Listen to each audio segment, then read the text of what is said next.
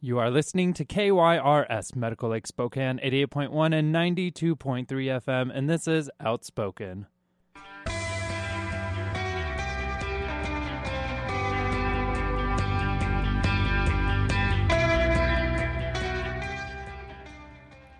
Good morning. Good afternoon. Hello. It is. actually. I know. We always forget that because this Yeah. is like the first official thing we do. Yeah. Well, in this the- is the top of the the, Sunday. afternoon. I mean, It we is. open your afternoon to some delights. Delight. Delights. delightful. Afternoon delight. It is your outspoken boys Mm-hmm. uh, from Outspoken. We've talked a little bit about uh, changing up that intro, so uh, I know. I, am excited to see what, what we do. Not that that's a bad one. Maybe we'll incorporate. No, I that like in it, but like I, it love too. the thought of newness and Yeah. creativity. And we have a creative, you know, guy fellow. here. Yeah, in the studio, and we might as well we let have him be we have creative. some creative brains. In here. Creative Houston. Creative. Is that his new Yeah. name? I It like is. He's got a new haircut and everything. That's Yeah. his newness. That that's it. It's know. New him, new you, new everybody. So this is going to be a good show. Mm-hmm. As always, we're going to bring our uh, monthly guest that we love so much, uh, our very own sex therapist, outspoken. Damon's going to be back on the show. Damon L. Jacobs. I'm and excited.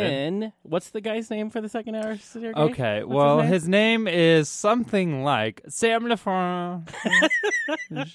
and it should be that Sam Lefer. Lef- So a We- name that we're going to have pronounced for us Yeah. uh, when he's on, and he's with the Ragtag Theater Company, which Yes. is an LGBTQ creative theater uh, based out of like a street street theater in in, Mm-hmm. in New York. in Italy. In Italy. They're based yeah, out of they're Italy- based out of New New York, York, but yeah. it's it's modeled after. That's going to be fun, but yeah. yeah. we've well, done fun things. I just want to say that rumor has it his name is pronounced, and we'll ask Sam Lefranc. But I think that's just that's just crap. That's what we were told. That's- when we I were don't in think that's Seattle. real, so- so we'll see. I know. We'll ask him. Um, but yeah, we were in Seattle. What did we, do were- in Seattle, We just Jonathan? got back yesterday, but okay. So we had Jane Lynch on last last Mm-hmm. Sunday's show, and so we went to see the cabaret show "See Jane Sing" at the Triple Door in Yeah. Seattle, um, and it was so much fun. It was a blast. We did see Jane Lynn Lynch sing. We did, and she was hysterical. We also saw Kate Flannery. Flannery from The Office, and all I have to say is I'm madly in love with her because Mm-hmm. Yeah. she's hysterical. She's Meredith from The Office. If you if you've seen that show, yeah, she is hysterical the whole time. She was playing up the hot mess. Oh, she the, was. Um, in the middle of Puff the Magic Dragon, she like stops the whole song. The three of them are singing, and she's like, "There's so much sexual tension up here," because it was her and Jane, and then the musical director from the TV show Glee, Uh. Glee, yeah. who has an amazing voice. Oh my gosh, And it's- he's so yeah. handsome, Ugh, and he, was playing up the '40s look. Yes, he was, and I love that look. So it opened up with the quintet. There's there was a jazz quintet. It was Yes. beautiful. Um, so they did a little thing. Then this, the musical director comes up and sings some Oh, amazing. He sings so "Come Fly nice. with Me," and I'm like, Which "Well, I I'll love. fly anywhere, with Anywhere you. with him, anywhere with you." He sings a few other uh, classical jazz. and then Jane comes on, and but there is one one favorite phrase that came out of oh the my mouth gosh, I love it. of Kate, and Yeah. what was that? uh, she says, "Yeah, you can lead a horse to uh, a whore to culture, but you can't make her think." Exactly. So there you go. She was great at her part of Yeah, it. Jane yeah. was great at playing the the straight man. Uh, you know, which you know, basically just being the one that's like, Kate, seriously. yeah, exactly. Anyways, whole show brilliant. Plus, we're in the Triple Door, which if you get a chance, you should go to Seattle's Triple Door because on the first floor they have a blues club, which is really cool. oh yeah, And then if It- you go see the main stage, yeah. it's done in a cabaret style dinner theater. It was amazing. Yeah, we had we had food. We, We, were in a had- cute little booth. Yeah. we were really close. Had we a could little see table. facial Mhm. expressions and everything on Yeah, the on the act. exactly. Yeah, That not was a lot of pores. fun. Not close enough to see pores, but we saw facial expressions. Yes. That's right. So we'll take it. Yeah. And then we got we had to run. So after that, we're staying with friends Mm-hmm. who we've talked about on the show before, which I think is funny because they called me out when I was over there. And they're like, "I love how you tried to keep us anonymous and you made it through like two sentences and then you just said our names." Yeah, that's that's that's just typically how it happens. you know, Mark and Christian. so I was like, "Yeah, you know, we stay with these great friends and these friends did that and Mark and Christian." Oh, Yeah. well, whoops. There that goes, So yeah. we run. We have to get to the light rail because that's what we took downtown. Because yeah, because we were not going to deal with parking On a like, Friday af- six thirty 36 in Mhm. Seattle, right downtown, because it's right by. It's across the street from uh, the Symphony. And yeah, so, at Benaroya Hall. Yeah, it's right there, Westlake. So yeah, we were just not going to make it if we No, did so, any other way. So we take the light rail. Yes, So we're yeah. we're needing to go back to the car. Yeah. And then drive to our friend's Right. house where we're staying. Right. And. And the most so we're going on this elevator. and The most interesting noise happens as we Yeah. almost stop and get to the where we need to be. Yeah, the- we're going up. yeah, and the, the, ele- elevator's over it. the elevator noise, or I guess the announcer lady, Yeah. uh, all of a sudden out of nowhere, and she says this twice too, Yes. which was funny. Um, she was like "gang dang," which I think means going down, but We're not sure. we're not sure. Gang dang, Gang dang. And we're Yeah. like, what is what's Yeah. what's happening? It was just and everybody else Yeah, nonplussed. nothing. Like No, it doesn't nope. even phase them. And we're like, what was love it. that? What language was that? So for the next twenty minutes, we proceeded to just you know gang dang and and here's the other best part. So we're told because Carter's the man, he couldn't go due to some weird health Yeah. issue. and with we'll, his we'll talk about We'll that. talk about- Mhm. Um, but he couldn't go, so he tells us, "Well, I've let them know, our friends know, you're not going to be there till midnight." so now, keep in mind, the Jane Lynch show starts at seven. At seven. It has not gone into my head Either one what of us, that really. means that it's going to be a four-hour show. Yeah. and to think that's probably not going to be Yeah, it. So no. they're not expecting us till midnight. We're out at like almost nine o'clock, Yeah, and we're, we're texting them going, "So, Yeah. uh, so surprise, we are get to be to- there." Exactly. We get Yeah. to their house way before ten. they, I think- so. They had I this think we're whole night sleeping plan by where they were 10, just yeah. getting things done, and they were walking the dogs, Yeah. just relaxing, and then out of nowhere. Hey, we're on our way. And here's the Yeah. thing: they are the consummate hosts, so they they all they're so great, and so I felt bad because they're like, "Crap, we have uh, like 20 minutes," and Yeah. they're like, "We care." I have slept on the floor. Mhm. Of many, you know, we've slept in some fun hotel rooms, so Oh it's always. gosh. But it was funny, and then it made me think, Kurt, what made you think Jane Lynch was going to do a four-hour show? I know.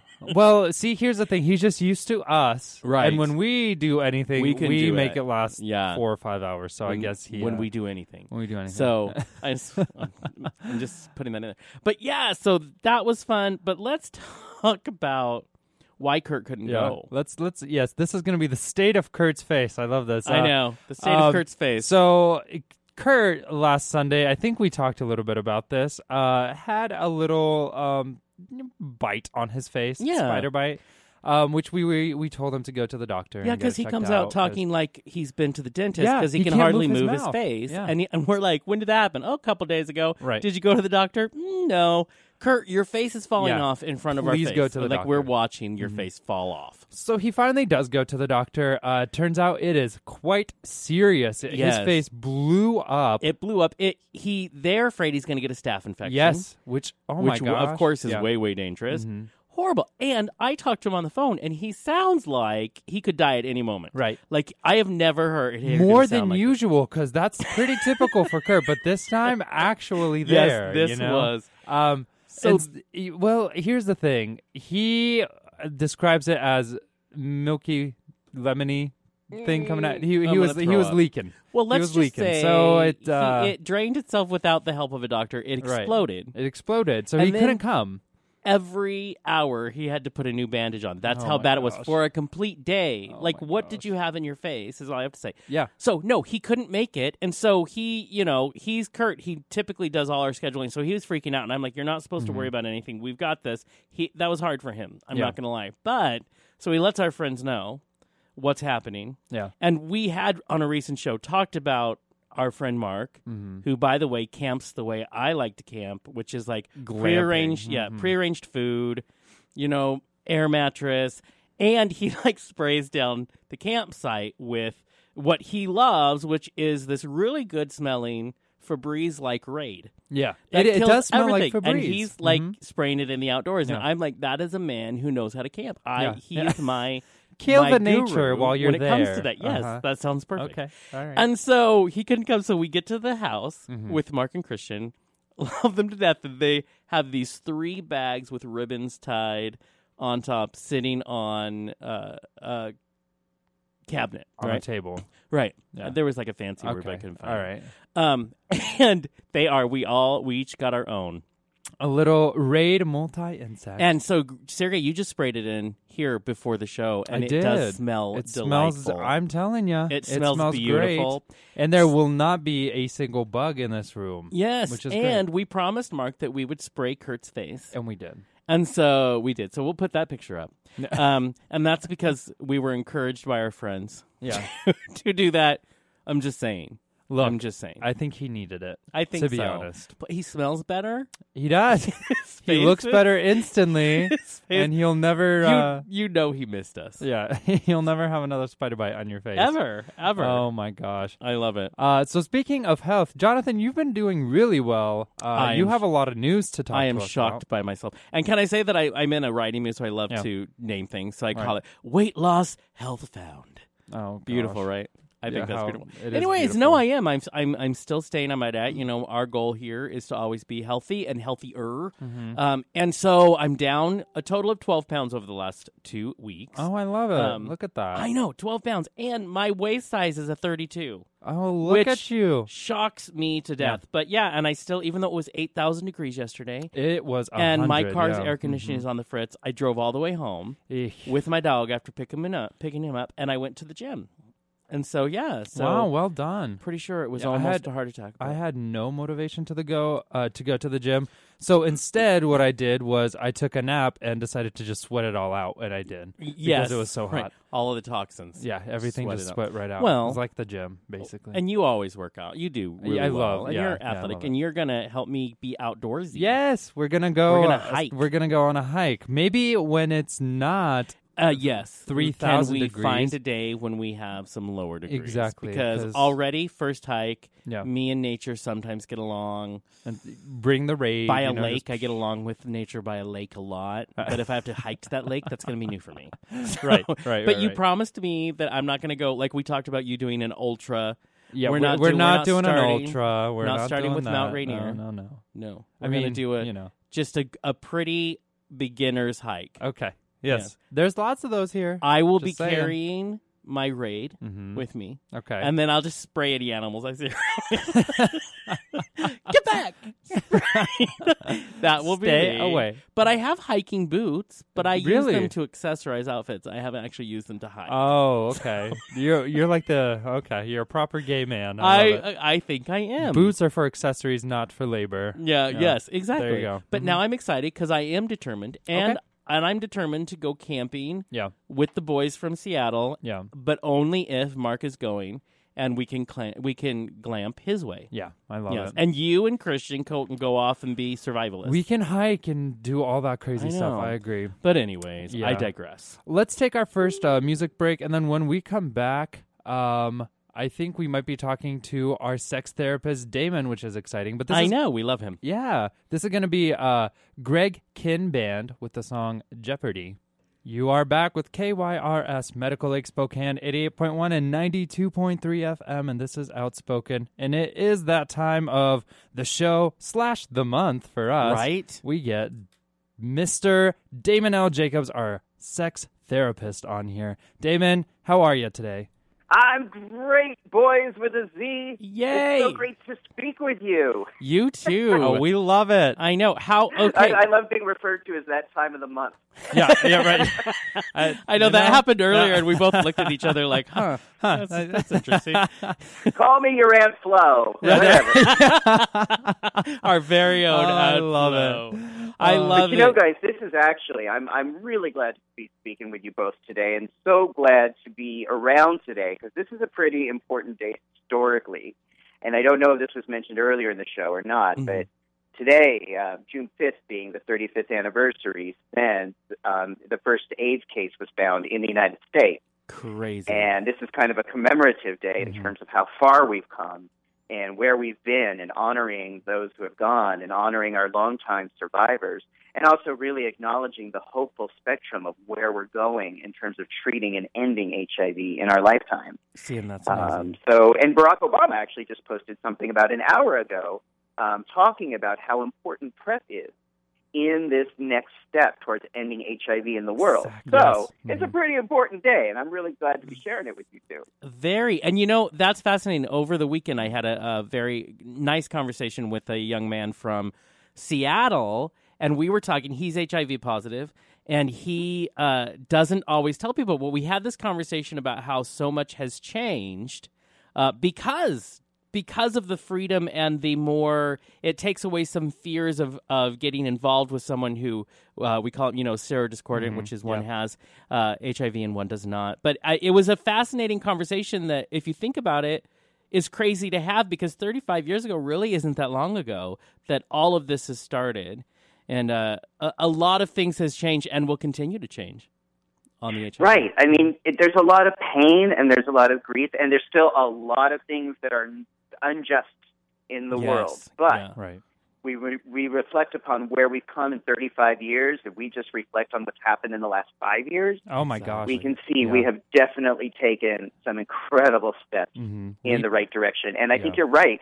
I have seen as a therapist how this removal of fear, that taking away the fear of HIV transmission, has made a significant difference in the lives and the relationships of so many people. Mhm. And that's what PrEP and what we call TASP, meaning treatment is prevention, Yes. is allowing couples to do in a way that was not possible in any other time in the past 35 years. Exactly, and it's Amazing. facilitating conversation, and I think that's amazing. because- education. yeah, Yeah, we actually communicate more willingly about about these things that Well, we should be. and I love that on you know apps like you know Grindr and Scruff and Mhm. and these dating apps, people are open enough to put, "Hey, I'm on PrEP," and then Yeah. that can start these conversations and you know be more of a uh, advocacy for for PrEP. Uh, see, this is the perfect day for you to be here, sir. it's a good it's a good time. It Good time to be alive, good time to be in love, good time to be horny and fooling around. Yeah, Exa- love it. Hallelujah! Or And what a the above. great intro to getting right into the questions. Oh God! so we're just gonna jump in. We are. So this uh, listener is writing, he's saying, or she's saying, I've noticed something odd. Maybe this doesn't have a clear cut answer, but at least, but I can at least see. Uh, I've been having weird dreams about my boyfriend. The dreams are about us fighting. I wake up a bit upset at him after the dream, but try and get over it since it was just a dream. Uh, we don't fight or argue a lot in person, but my dreams have a lot of it recently, it seems. I'm just curious as to what it means. Huh. So, you know, it's a, questions about dreams come up frequently in, Mhm. in therapy, and there are often questions people have about what does this mean or what doesn't this mean. And, you know, the truth is we all have theories and philosophies about what dreams symbolize or what they actually mean. I have my own theories, but what I often say to my clients is, you know, your dreams are one thing. I'm actually really interested in knowing what you're feeling when you're awake. Mhm. Is there hostility? Is there resentment? Are you repressing or pushing down um, tension or conflict on a conscious basis when you're awake? Are there things you want to say to your partner that you're not saying, or things that annoy you that you're not talking about? How is that functioning? Because sometimes if we're repressing feelings in the present, they do often surface in our unconscious, in our dreams. Mhm. And so I'm interested in knowing that, but I, unlike other therapists, I don't go that far into the unconscious realm of um, symbolism in dreams. I like to really work with what they mean in the here and now and in the present. So what could this mean? To me, this could mean a lot of things, but what it might mean is that there are some communication issues that could benefit from being addressed. Right. Interesting. I Do you agree guys with have, that. have dreams? Do you do you have dreams about like um, killing each other or anything like that? Arguing with each Not Jonathan, but Kurt all the time, constantly. I've, I've, Does he dream about murdering you guys? You guys with the microphone? Totally. D- Oh, no, no. always beating up Kurt. It's Well, always happening. It's just you know, I, I can't. and it's it. not but it's not so subconscious anymore Yeah. it's, it's very Oh, much God. in the conscious but yeah i see i always was told Mm-hmm. um, as i was growing up that pay more attention to the emotion that you're feeling in the Mm-hmm. dream than actually the you know what picture is in your mind because you know i was always always told your your dreams are the way for your brain to like sift through your Yeah. your experience Mm-hmm. Um, so yeah, my first thought is a word that you had said is that are you you know are you repressing anything? Are you not feeling like you're able to share Yeah, well, in, uh, in what's bothering you? in this question, I mean, they're writing that you know they still f- wake up a bit upset. I mean, that's such a real emotion that Mm-hmm. what you know wh- where it's coming from. I feel like is just is beyond than you know just the dream. There's something. There's definitely something going something on else that there. um like like you said, communication could could solve. Or Right. address. Right. And is it based in what's happening in this Right. relationship, or Right. are the unconscious feelings based on what happened in a previous relationship? You know, See. sometimes Yeah. if we've been survivors of abuse or trauma, that can come through in dreams as well. If, you know, often if we're repressing memories, or even if we're not repressing memories, but we're just Mhm. not really um, processing through them, they can Right. surface in dreams. And sometimes it feels like we're angry at the person in front of us when we're really still sifting through the feelings from the past. Exactly. I will have dreams to this day. I mean, they're not all the time, but I'll have a dream when I'm so mad at my dad. Well, my dad hasn't been here for, you know, over a decade now. He's been he's passed on. But I will have dreams where I'm so mad at him about Really? something in the dream Oh, wow. and I'll wake up Yeah. and I'm mad, but I realize later it has nothing to do with my dad. But for whatever reason Right. that's just where it manifested Mm-hmm. through a memory of my father. But yeah, see, you can't you just can't take them at face value and I think it might be a little dangerous if you do. You know. Right. And so it's just a, an awareness of okay, what is happening in Mhm. the present, what's Right. happening in the in the now, and if there's issues or feelings or thoughts that are not being expressed, it's kind of like holding down a, a, like a beach ball under the water, right? It's like the more you Right, do yeah. it, the heavier it gets, and eventually that ball is going to come up and splash.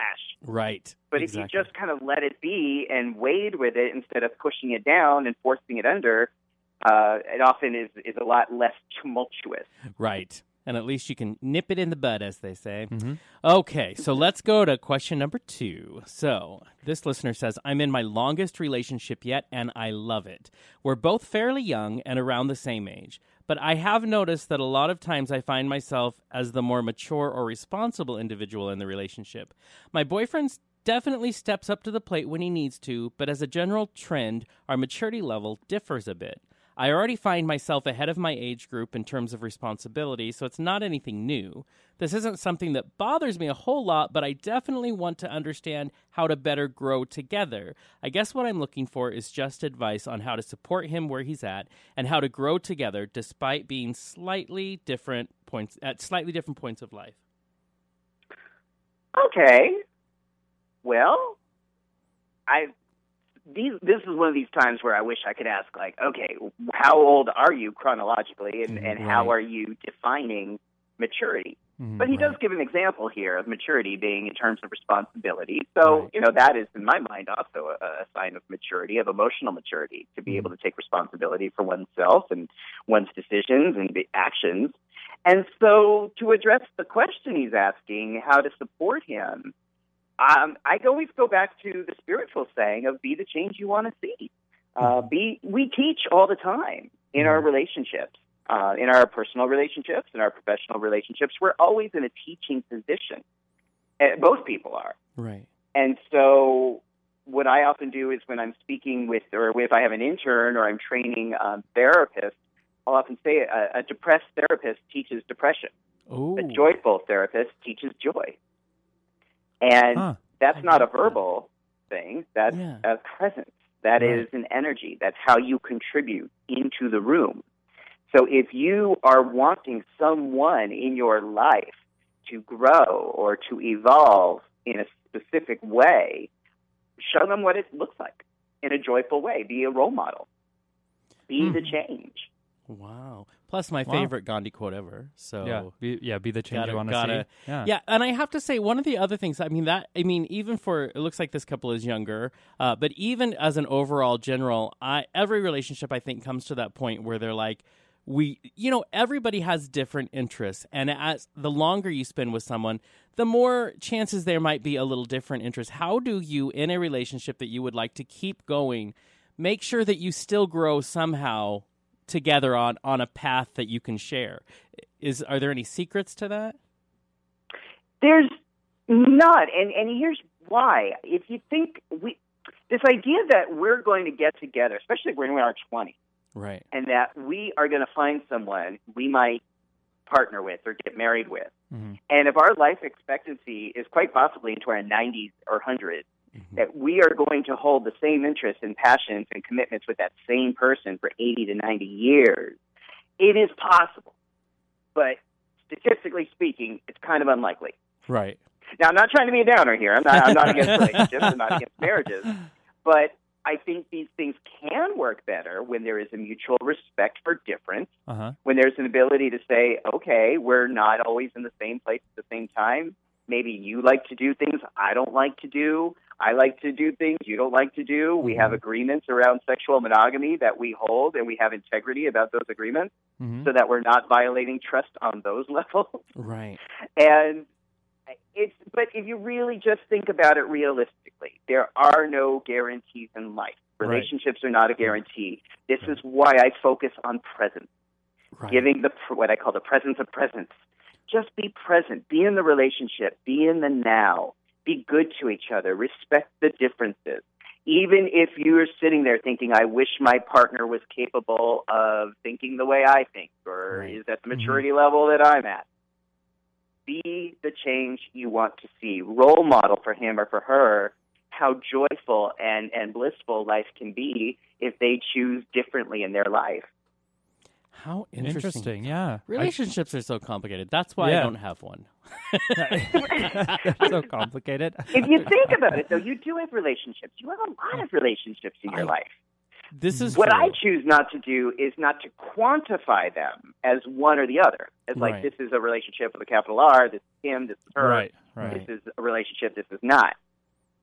Huh. I like to think about the abundance of connections and love that is in my life that is often in different forms, in different ways. And I think in terms of getting older and in terms of maintaining a community, it makes a lot of sense for all of us to explore the different ways that we are connecting and relating with one another, even if they are not sexual or they're not romantic. They can still be significant. You know, a lot of friendships last Yeah. a lot longer than husbands and wives in relationships Yeah. or Right? formal relationships. Right. That is so true. Actually, Yeah. Sergey and I just had that conversation did. on the road when we were driving to Seattle about how, yeah, I have had many friendships. I have a friendships last 22 years. I'm Yeah. like, I, I'm not, that doesn't work so well with me in, in romance, but I'm okay with that. Yeah.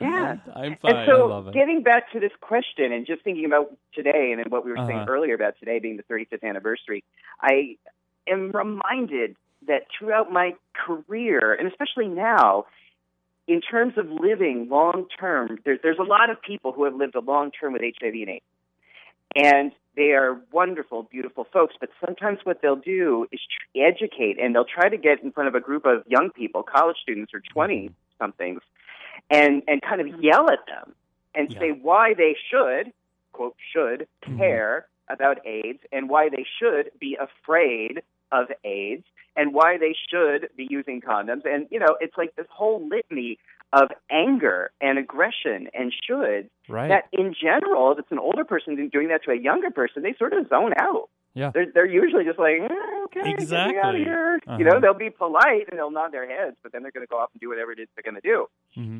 versus people who are able to communicate and collaborate with a group of people, not because they're trying to convince them what they should think or should do or how they should be growing, but because they share a piece of their life and a piece of their history, a piece of their soul. I think um, there's an activist named Peter Staley who I think does this very, very well. He communicates with young people, of people of all ages, in a way that's very gracious, that's very inspiring, that's very loving, and he's really an example, in my opinion, of being the change. Um, Phill Wilson is another activist uh, who is a long-term survivor who does the same thing out of Los Angeles. And both of these gentlemen who are longtime survivors, 20, 30 years living with HIV, and they so much embody Mhm. being the change you want to see, and they inspire young people to learn and to grow and to make healthier decisions in their lives. And so we take these two people, we sort of learn from their example. We can think about how to translate that into what our personal relationships can look like. You know, we're not we don't have to make our, our partner grow or change in a certain way, but if you think that he could benefit in a certain way, just embody that change yourself. See, that's amazing. And it comes down to what we talk about a lot, which Yeah. is personal responsibility, too, Yeah. and owning yourself. Well, and I don't Yeah. think a lot of people understand how big of an impact they have by being the change. You know how much of a role model they can be just by you know being Living. themselves or doing Yeah. doing you know what they do. So I think that's an important por- point to get across and to understand. Perfect. Cool. So uh, next question. Uh, this listener writes, "I've never seen my partner naked with the lights on. The only time we have sex is in the dark. How can I help her feel more comfortable about her body? Wow, what a great what a great question because this really taps into something that I know you guys have talked about and and we look at sometimes as our own internal body shaming Mm-hmm. Oh yeah. and and all the ingredients that go into that. are in my book, absolutely Should-less, I write about the should pie, about all the different factors, micro macro factors that make us feel ashamed about our naked body. And women, I believe, and the, the listener here is referring to a her, and I think women um, get this much much more than men do. That almost from the time from the day they're born, even before they can comprehend the, the language, they are being judged and scrutinized for their body. Mhm. You know, I, I always say no baby Yeah. was born in this world saying I look fat today. Right. exactly. But young girls are programmed and brainwashed so early to think about their own bodies in a shameful way. Mhm. You should look like this. You should wear a dress. You should look pretty. You should be caring what men think of you. Right. And, um, you know, that gets in so deep at such an early age. And I think sometimes that then translates into adulthood where she doesn't want a partner to see her naked with the lights on because Mhm. there's so much internalized body shame, Mhm. so much internalized idea of like, this, you know, I'm too fat or this is too round or I have too many wrinkles or this is, you know, whatever. And it, it doesn't have to be that way. I, if, if there's one thing I ever want to do on this earth is to have all women and men be able to stand in the mirror naked and say, "I look fucking awesome." Right. Exactly. And and I think in gay community it happens Mhm. a lot as Yeah. well because uh, we the community we're brought up through with the, in the media when we haven't come out yet. It is very it shows the gay community as very body f- focused, I would say, and I think that does happen a lot. So I think that happens with a lot of gay men as well. Yes. Yes. Yeah, and especially when there, you know, is so much shaming out there. How do you so in in this relationship this listener obviously wants to help her feel less shameful about her body. What what's, you know, a few steps or a few things they can do to help start them on the right path kind of thing, you know? So and once again, what, what we kind of always come down to is communication, right? Right. Is is talking about communication. Is is being able to say to this person, "I want to see your body. Your body's beautiful. Can we Mhm. leave the lights on? Can we dim the lights at least? If not have the lights on, can we dim the lights?"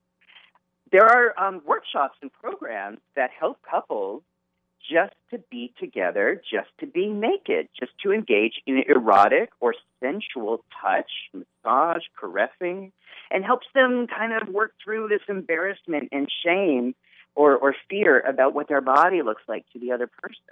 Right. But and you can look that up. So you could go to a workshop or you can like Google sensual touch and it's just some tools to help couples understand that they can be in partnership and connection even without clothes on and to work through. Now, I'm not saying the shame will go away, Right. but to work through the shame and not let it control your decisions and sexual reaction.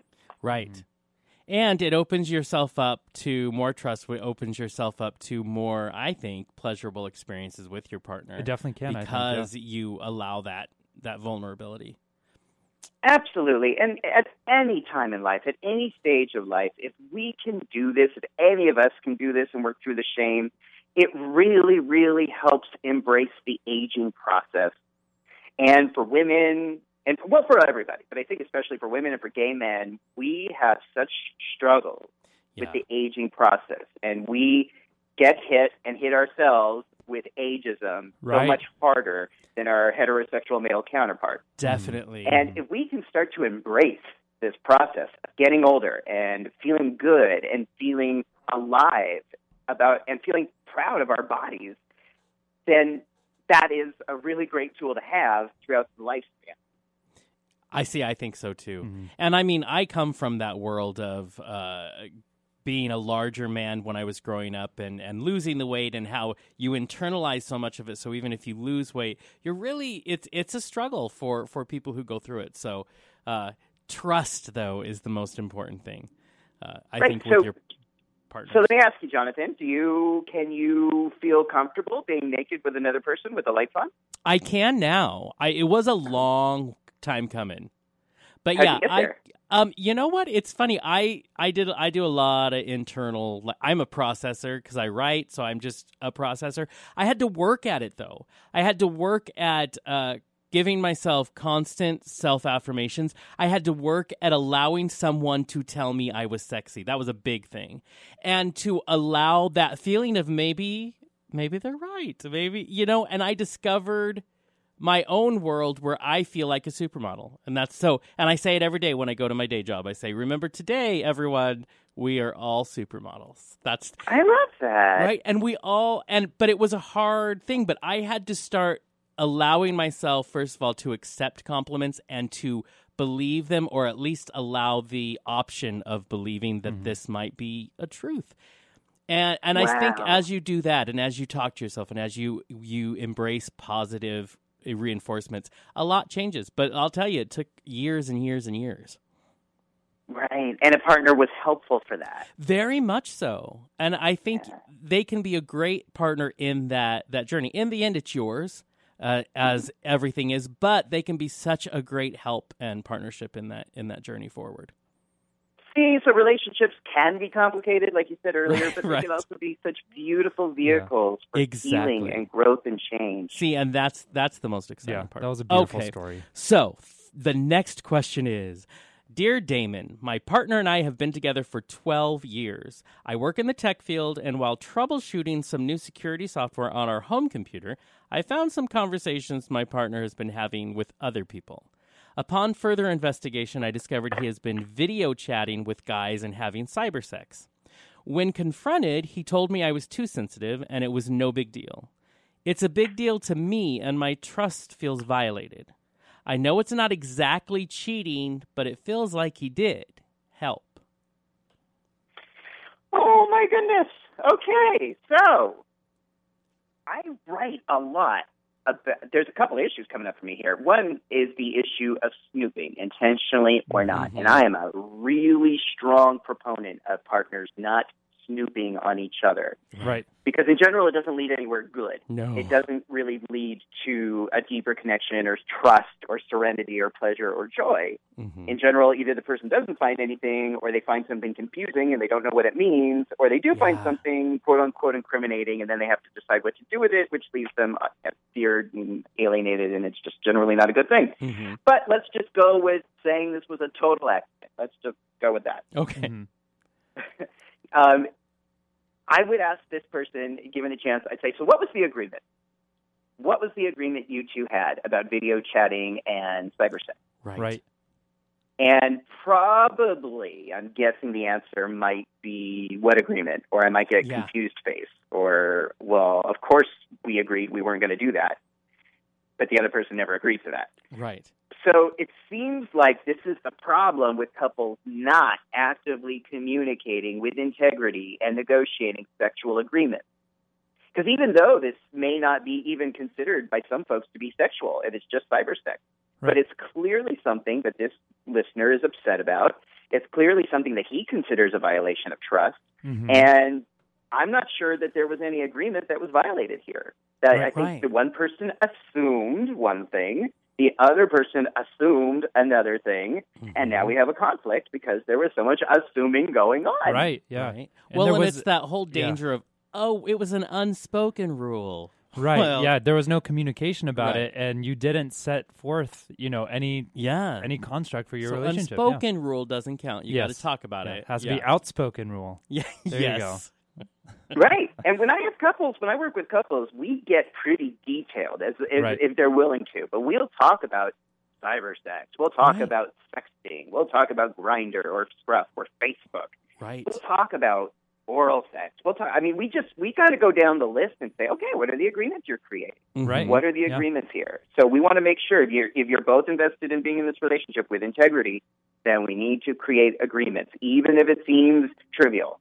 Right. And this, I feel like this kind of question comes up a lot in relationships. What constitutes cheating? You know, you you hear different opinions Yeah. everywhere Yeah. when it comes to hello. We are in a world of technology that will only continue to progress Mm-hmm. uh, technologically. So, I mean, you better start thinking about this and talking about this because you know, it's going to come up. Yeah, and how many times, you know, is someone going to think, oh, well, you know, it's not cheating unless it's full on penetration? Someone's Right. going to think, well, if you look at a picture, that's already cheating. You know, there's so many there's levels. the so variations. It's so important to have that conversation. Exactly. Mm-hmm. And I exactly, and I also really take an issue with the language that we have constructed around how one expresses sexuality with more than one person. Because in general, the language and the words we use are like cheating or betrayal or Right. affair or infidelity, and all of these have this oppositional uh, tone to them Right. which is about creating difference instead of cooperation.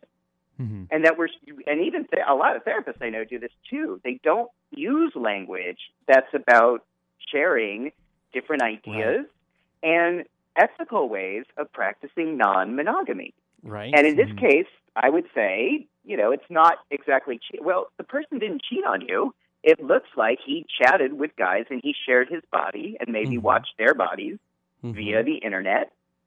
But that wasn't to you. This was not Yeah. against you. You were not a victim. And I think that this language that, that is conveniently used by a lot of therapists and divorce court judges um, really sort of perpetuates this idea of perpetrator and victim. hmm Yeah. hmm Well, and you know, and I think it's funny that also, you know, um, for whatever reason, whether they were going and looking for stuff or, or not, and you had even mentioned that it doesn't tend to end well if you go in looking because I feel like the purpose of doing that, if you're going to look for trouble, you're going to find trouble. Yeah. I just Mhm. figure, and it, whether you have to make it or or skew the way you look at it to find it, somehow you're going to find it if you go look for it. And one of the things, so we were talking, I think it was last week.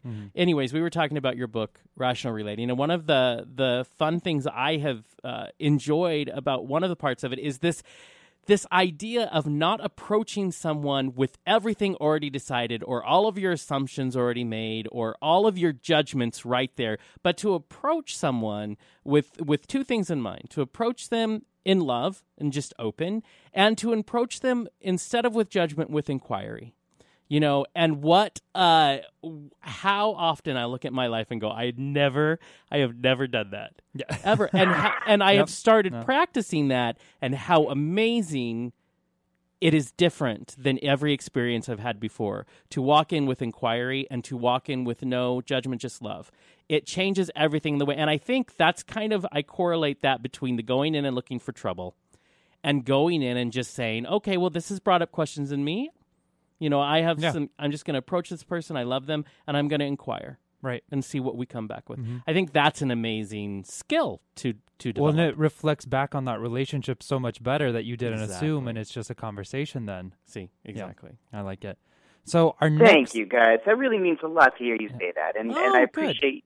You know, I love the way you said that. I think you said it even better than the way I wrote it. So Those But things yeah, make me all that excited. openness, that Yes. willingness to learn, that willingness to connect, hmm versus saying this is the way it is, Right. and when I get into a relationship with someone, I'm going to tell him or her the way it is, Yeah. Exactly. and I'm going to have to deal with the fact that he or she might have a different worldview, and we're just going to have to butt heads until we figure something out. right. Versus the idea of let's just be interested and curious and collaborating and creating together. Exactly. Oh, see, those I kinds of things it. make me all excited. Yeah, it's the positive in life. I love Right, it. right. So, uh, last question we have for you today.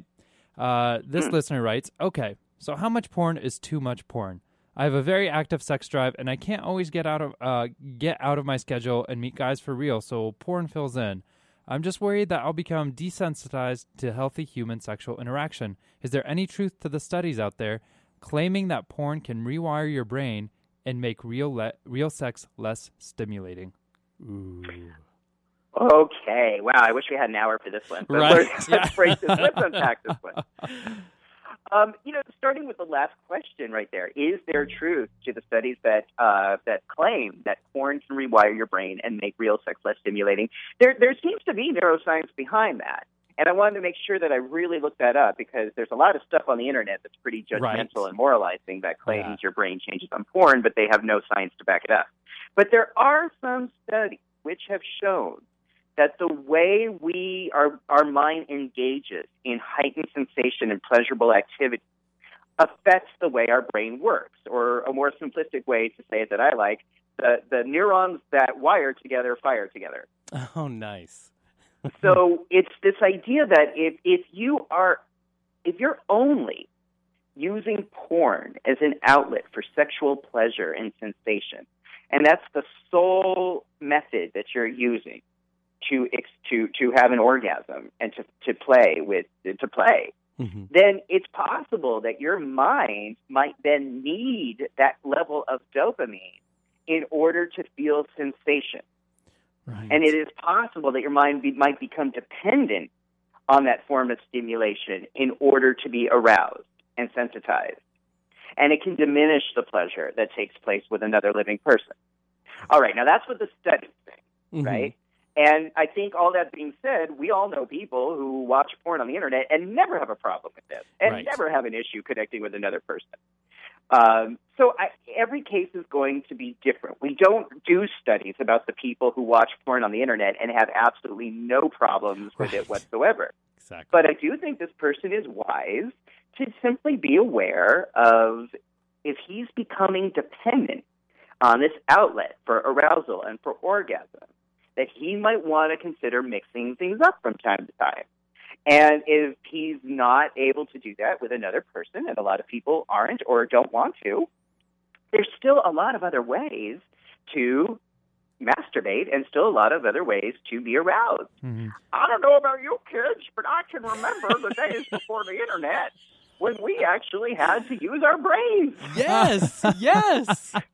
Exactly. You know, we used, I, you know, I remember because a lot, we Uh-huh. didn't have the internet when I was growing up, and I didn't have access to gay magazines, and the gay magazines I Right. did have access to didn't generally feature models who I thought were arousing. Right. Uh-huh. So I had to use the power of my own brain to share a story or to tell a story that would be arousing. Mhm. And uh, I saw the movie Body Heat when I was a kid. You know, it's like uh, 1981 uh, William Hurt movie.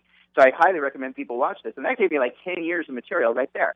So, so I just encourage this listener, you know, mix it up a bit. If Uh-huh. you're only doing this one way, consider doing it another way. Consider just shutting down the computer and just using your own mind.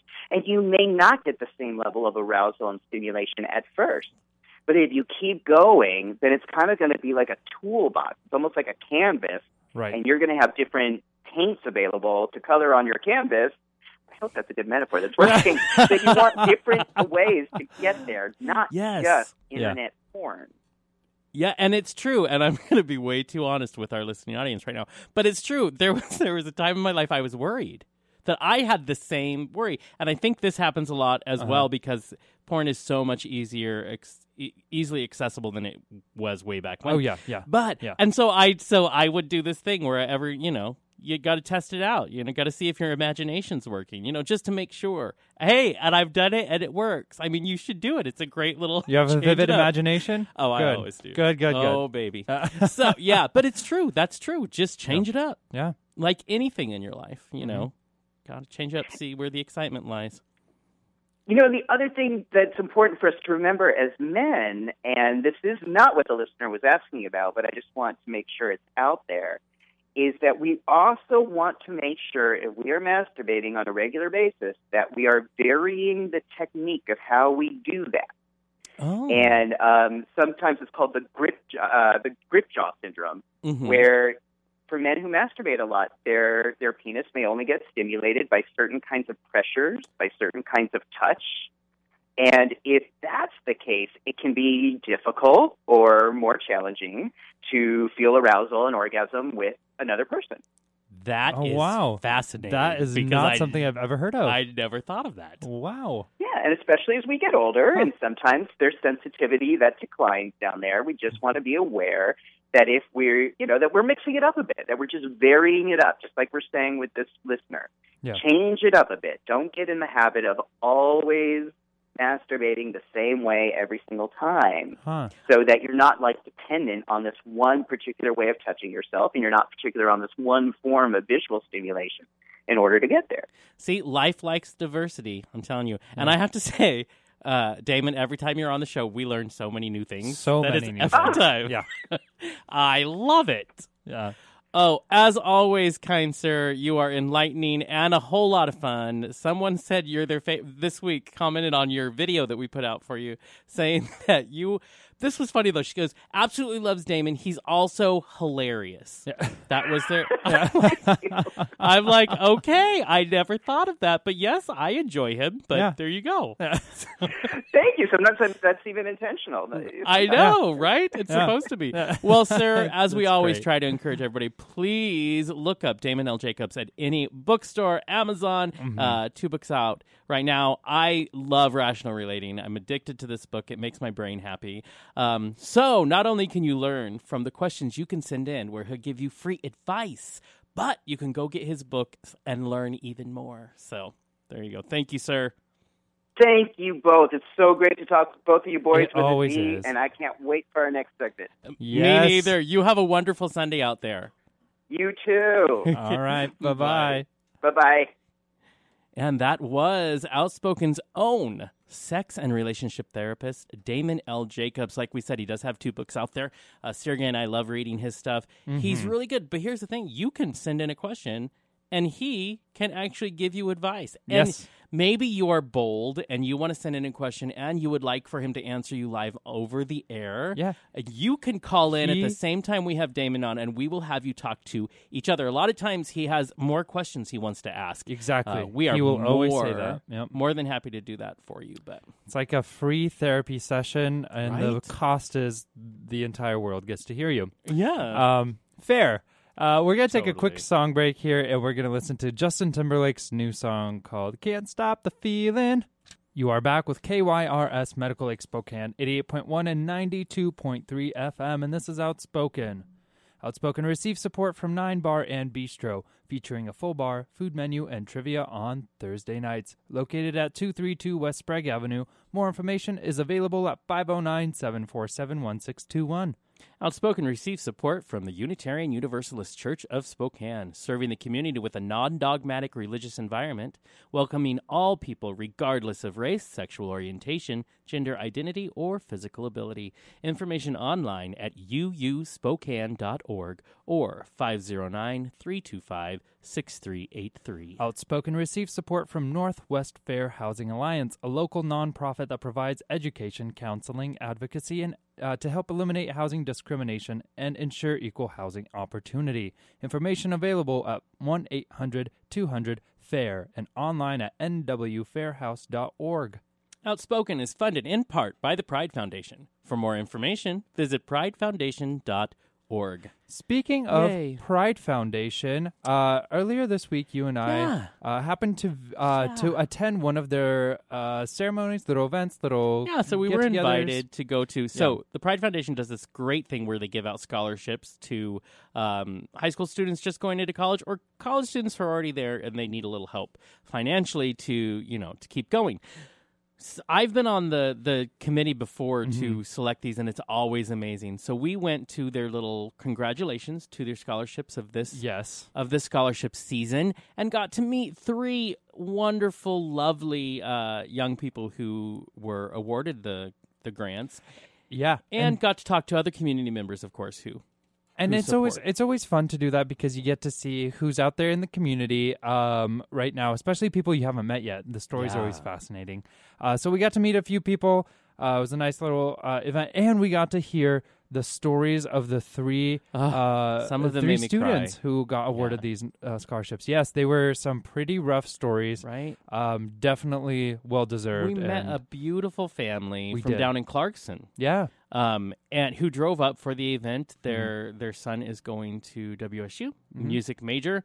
Um, very nice. And then uh, what was fun is he's an ally. His mothers are this lesbian, beautiful lesbian couple that we we got to speak with, and it's fun to see allies Mm-hmm. Yeah. also be awarded scholarships because they also support our community. Right. I just love that aspect. All three of them were amazing, but that family was so sweet. Yes. Um, and it was a lot of fun to talk to them and to see how proud they were of their son. It was you just like Yeah. oh, and they fought Brings- to to, yeah. to adopt their child because Right. Well, you because know, you, they adopted yeah, him way back when there you was had to fight. no legal avenue Mhm, there other mhm. than you know you better fight for it and i Yeah. think that's amazing so anyways they were they were lovely ladies Yes, and their yes. son was wonderful Even though he did forget the word ally for about a little that bit That poor guy for 15 or 20 seconds. right but if you that's get all right. up there you're remember. trying to speak in front of a bunch of people and you're like oh yeah, what's it, that and it can be nerve wracking. Yeah, Oh, absolutely. it is. Absolutely. I know. That's- i mean i know it's been a while for us but i remember those Oh days. yeah, yeah. I, I know when you. I get, remember when I used to get stage fright, nervous, even though I was touring and singing, I would get stage fright and I would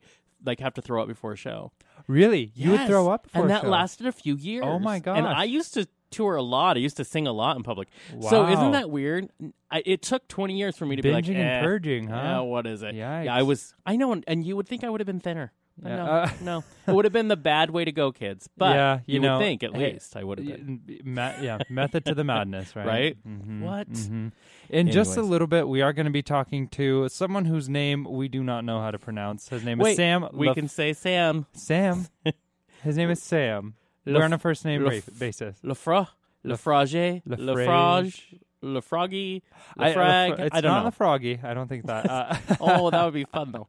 Well, what's See- fun is Sam is actually listening. He or at least he's been commenting on Outspoken Space, Yes. and he's been nothing but sweet. But I hate the. But listen, Here's the you- thing. if you've listened to our show long You enough, know. you know we can't pronounce anybody's we name. can't. La- last names are the hardest for us. And so we, instead of being, you know, really good radio hosts and going and listening to an interview and seeing how it's pronounced, We're like, "Nah." decide to make a spectacle out of ourselves, which you know is a, pr- our pr- our preferred method. I I, th- I agree. Our preferred method. People are like, it's Smith. Yeah. That's how you say it, Smith. Sam How do you mess Smith. that up? What what what, yeah, what are Right. you talking?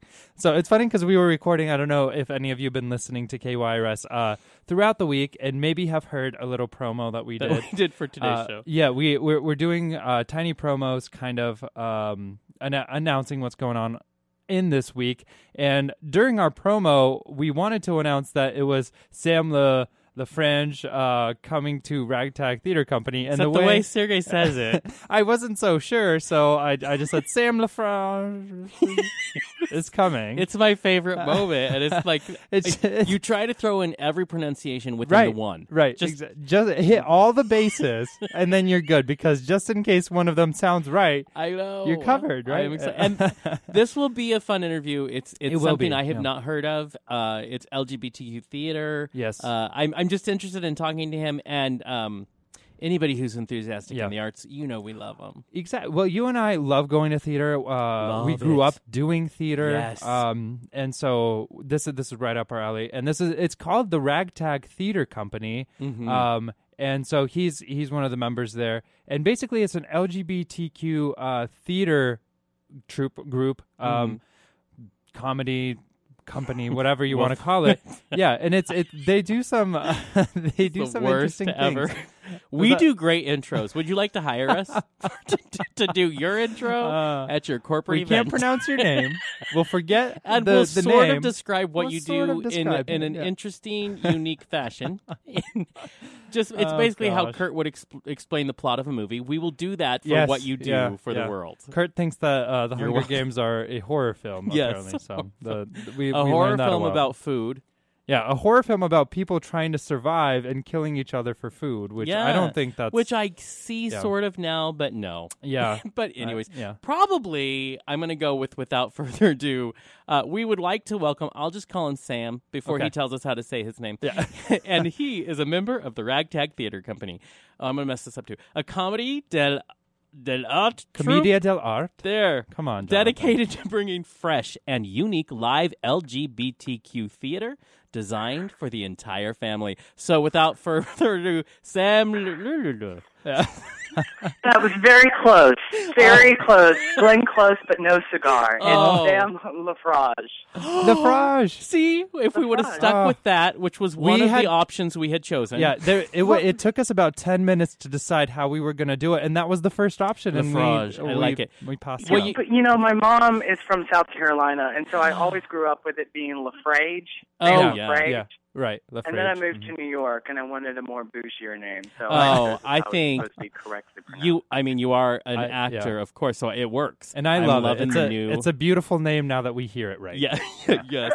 and now it just means you're ready to be like super famous. Yeah, so yeah. just so you, Hopefully, let's cross our fingers. right? Yeah. Well, let's get down to the nitty gritty and start with Yeah. what the heck is a commedia dell'arte troupe? Well, Commedia dell'arte is an early uh, form of street theater that started in Italy a really, really, really long time ago. Yeah.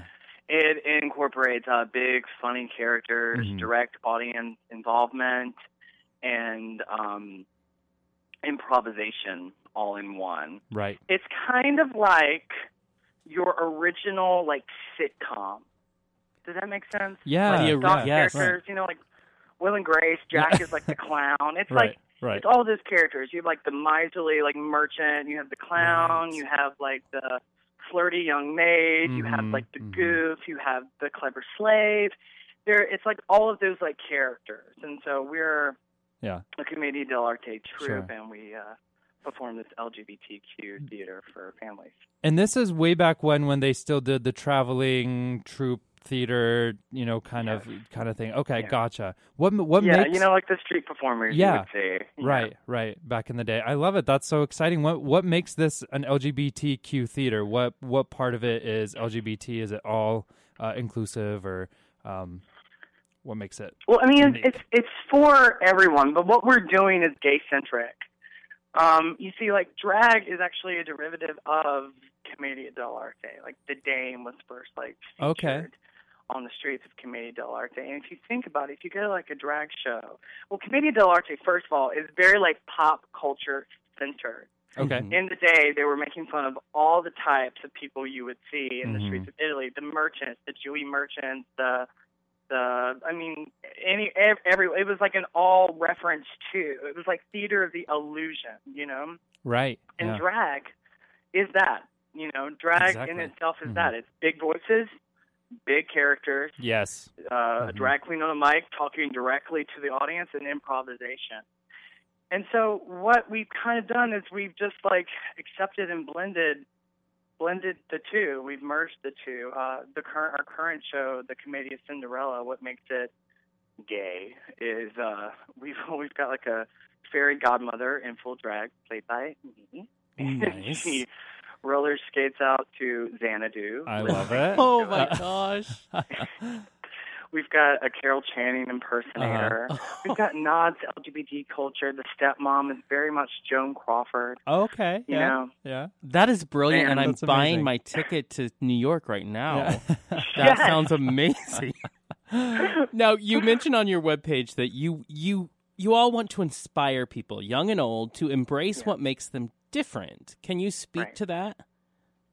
yeah. I mean, that's it. Kind of um, it came about really, really organically because I've been doing. I the show started in a mall in Columbia, South Carolina, where I'm from. Oh, wow.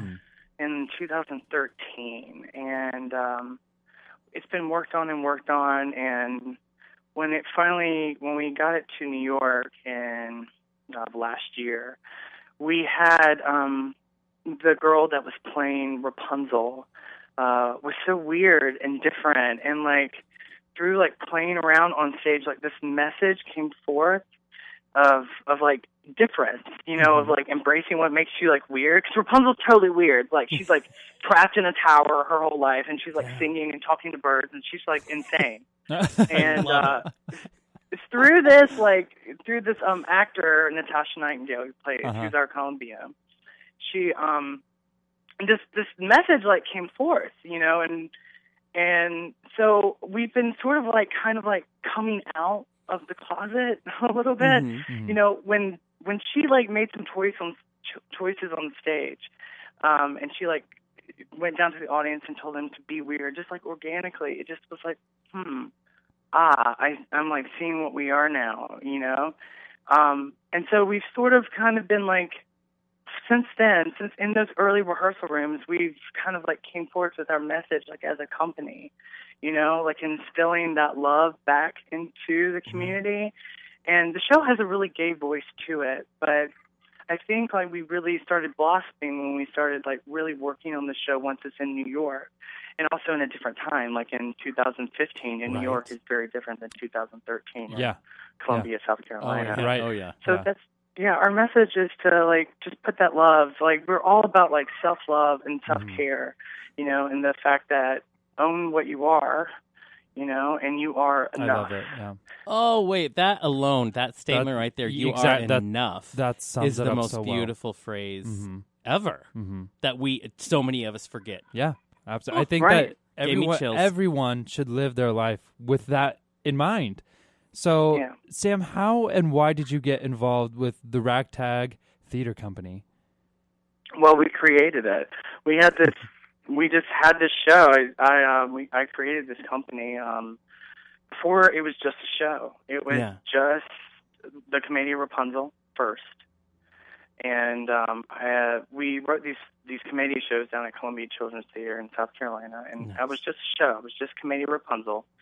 Mhm. And um, like what I was just telling you, uh, through working and through the demand, see, we started in the mall, then we went to Scranton Shakespeare Festival, and then we went to the Fringe New York City Festival, and then we got accepted into Fringe Encores.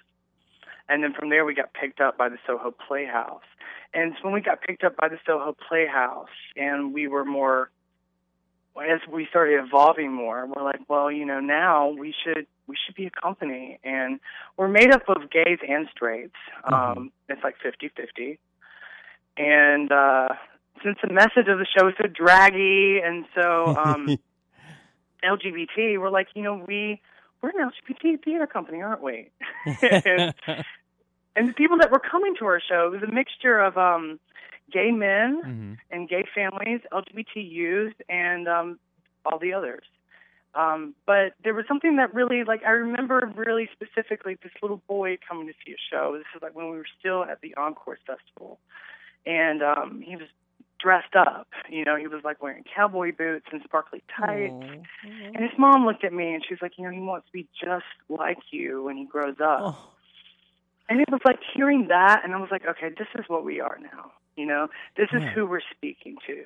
Yeah. In South Carolina, I didn't have anything like that. You Yeah. know, we didn't have. I mean, I looked up to like Bette Midler.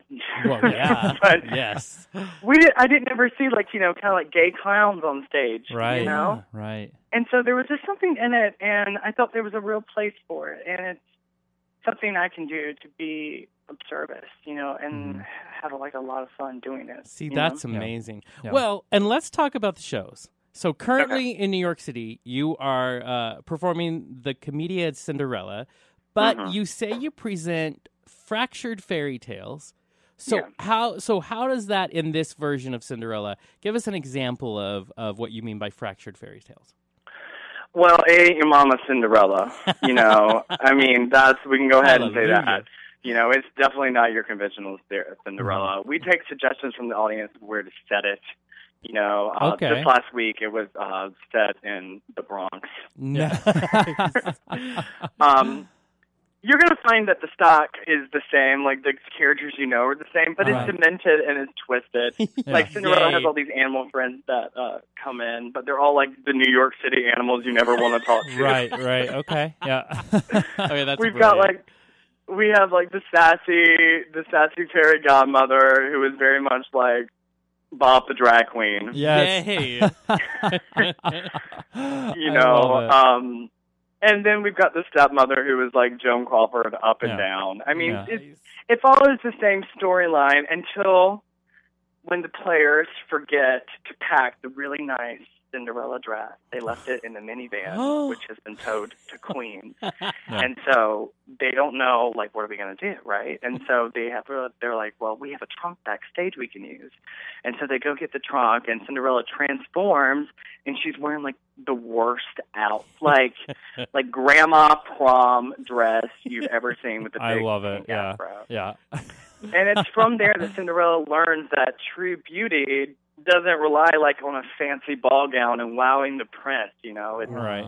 It's about inner beauty. Right. You know, Wow. So I mean, Huh. there's those things. that That's- sounds yeah, amazing, That actually. full circle right there. I Yeah. love it. So these shows. and it also opens Yeah. with "Who's Afraid of Virginia Woolf." So let Oh. me just say Yeah. Love. Yeah. Love the that. show. These Yeah. these shows you guys do, I mean, they have so many elements. I mean, they're theater at the core. They're comedic spoofs on these fairy tales and lots of pop culture references. Uh, and those take the driver's seat. How do you how do you you know come up with an idea and then take it to the end? Uh, you know, and just say, well, we're just going to do this right now. We're going to do this fairy tale, make it crazy. Well, I mean, it's just it's really like a process, and they all they they start like I wrote Cinderella in a day originally. Oh wow, Oh wow. And from there, we got together Yeah. and we rehearsed it, and then the actors add in jokes. You know, Yeah. So it's they have also like, yeah, they have freedom to be very much improv and ad lib based. oh my god, yes. I love Oh, it. yeah. I love it. I mean, like to the point where sometimes I'm really, really scared. I'm Yeah. like, "Oh, please. what, what are they gonna say? we are for families. You Yeah. know? Yeah. um, but they play and we play and it comes forth and you know and let me tell you like every time we do the show it's never ever the same you know through like improvising with the audience we discover things that really work you know and we add it in and it's a permanent addition to the script Mhm. you know so in in just like commedia which is you know improv and um scenario driven you know you like give them a scenario and they go Right. out there and improv it Mhm. we really followed those lines too, you know. Improv, we're all comfortable. We break character 24 7. We talk directly to the audience. And so through that, it just evolves and changes, and that's how they all come together, you know. But I picked my favorite fairy tales. When I wrote this, Cinderella, favorite fairy tale. Snow White, which Nice. is our next one that'll be coming up, favorite fairy tale. And then Rapunzel, you know. And so luckily, it's just like we've just done like three, we're starting, well, Snow White's coming up, but like just the two have been like uh character stories that are like close to my heart. And like femme fatales that I love. Like I love like The Witch and Right. Rapunzel. Oh. You know, I love the stepmother, and so I really like. I love like mother daughter relationships. I'm Mhm. really really fascinated with mother daughter relationships, and so that's what we've done so far. That's amazing. And I have to tell you, I, I probably everybody sitting in our studio right now, we're all jealous of New York. Um, and I, I know you guys are based out of New York, but I did hear through our Facebook Yes. page that Rapunzel is going to be the first show outside of New York uh, right now. Is that true? Girl, it's like the first time it's been done like ever, Oh, that's ever, amazing. ever, where I've not been a part of it, Yeah. and I. It is like, it is literally like the dream come true for a writer. you? Right? Yes. Yeah. Someone wants to take your work and bring it to more. That's amazing. Bring it to more. and It's just really beautiful, you know. And I would and like I mean, I want to put in your head the word Washington State. I'm Mm-hmm. just saying, just you know, pack that away back there, because I know we would love it. We would. Now, bouncing off of that, I mean, are you going to take a national regional tour anytime soon, a la, you know, the traditional theater that we talked about, you know, Co- Commedia yeah, sure, if you pay for it. Oh, right, Okay. right, Hey, exactly. Yeah. If you got the green, I got the We'll, ten. No. we'll make it happen. guys, guys, we're like so indie theater, you don't even know. we're like painting our own sets. We were sewing our own costumes. Oh, I have like all the wigs are on stage, or all my old drag queen wigs that we Yeah. like. that is Yeah. awesome. I love yeah. it. So Oh. yeah, so like with the Spokane Children's Theater doing our Yeah. show, it, it's just like, and I'm I'll be flying out there to see it. And they- they actually have auditions tonight at six for it. Oh, Um, amazing. It's, it, it's the world to like a little indie gay theater company. You yeah. Know? Completely see you, and you'll fall in love with this place, and you just have to keep doing it. Do you? I mean, you got. We need to get you guys like a DVD. I mean, I am so ready to watch this. You don't even know. I'm on. Yes. I have the popcorn. You just bring the show. We'll do it. So, do you hope to, as you look for, you know, into the future, do you hope to get this brand of your theater out there further, or what? Are, what are you thinking for the future? You know, like people ask me, you know, they they talk about they talk about like, you know, would, would you ever want to see it on Broadway? And you know, to be honest, my answer is no. Yeah. You know, I don't really know if this like belongs on Broadway. Mhm. You know, like what are a bunch of like poor people, like poor ragtag Italian clowns gonna? just doesn't lend itself, you know, because like we're so like space specific too, Mhm. you know, and ultimately, I would love to have like my own theater in New Mhm. York. Oh, you wow. know, like ragtag theater, actual location. You know, I would love. Sure. That's like my ultimate like my ultimate goal, and it, where it would be specifically an LGBTQ theater, and we would do more Mhm. than just Commedia. We would do other LGBT shows. You know, Oh, and that's that's amazing. that's what my ultimate goal is. I, I, I, I mean, like seeing a show on Broadway, of course, that's like I guess everyone's dream, right. you know. But I just think mine just speaks close. I mean, like it's so it's so interesting. Like when you go out there and you perform this show, and you see these gay kids, and you see these gay youth, and you see these gay parents, and you see them respond to it. You know, I'm just like this deserves its own like space. Yeah. You know, Right. and Oh. So It, yeah. And it should get its own space. Oh, we totally agree. I know. How can people get involved and support the Ragtag Theater Company? Well, um, well, we have a website and we have Uh-huh. a Facebook group.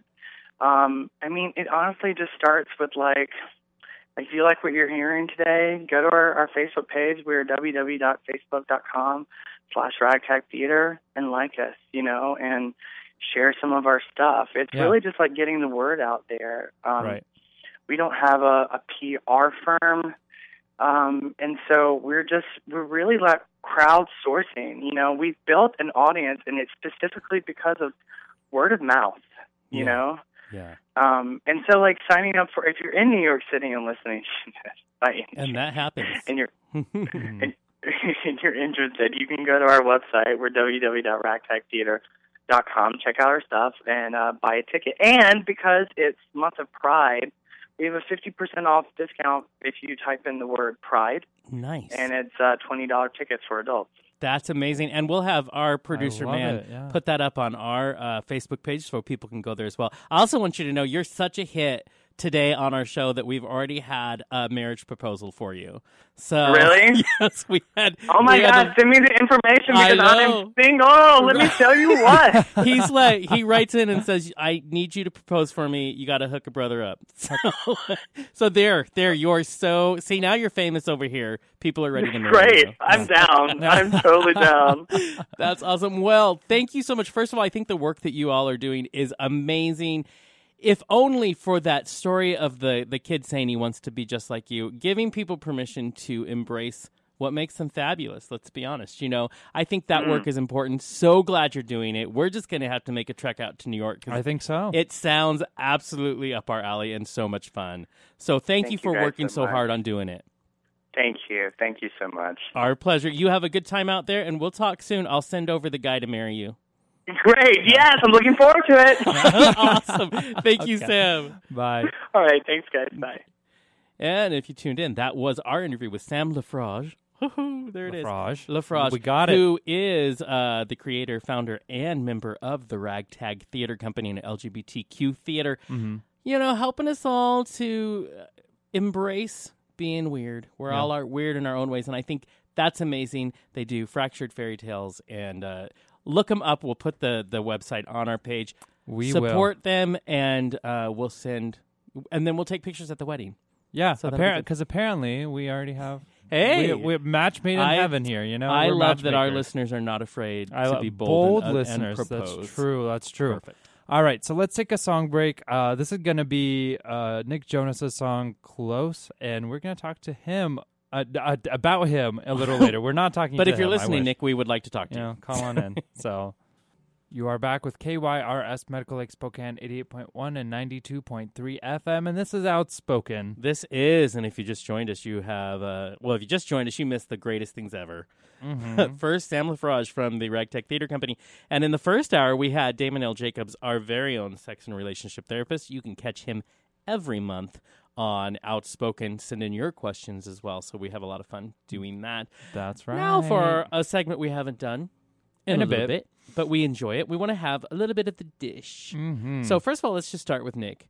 Yeah. So Nick uh, is on the cover of Out magazine for Yes, this, he is. this latest issue. he's looking quite fine. He uh, he Stellar. is actually, And um, so he did an interview for Out. You know, he has played. Now he's on the the show Kingdom, Yep. which is on the Audience Network, Yeah. and uh, he plays a gay wrestler Yep. who is struggling with his sexuality. Mhm. In the last season, he actually had sex with a guy in an alley. Yeah. There that you was go. like, and now That he's coming back hot. for the middle Yeah. of this season. Yeah. Uh, still struggling with how Mhm. how he deals with that, and of course he was in Scream Queens, Ryan Also as a Murphy's gay- show. yeah, also he as a gay played character. more out gay character on Mhm. that, and people have really been saying he does a great job. But one of the things Nick never answers is when people want to know, "Are you gay?" Now, Right. this happens a lot with a lot of celebrities. Yeah. But one of the things he's getting flack for is, you know, he's known to play gay clubs like he Mhm. does in music. First of all, I think they know his audience.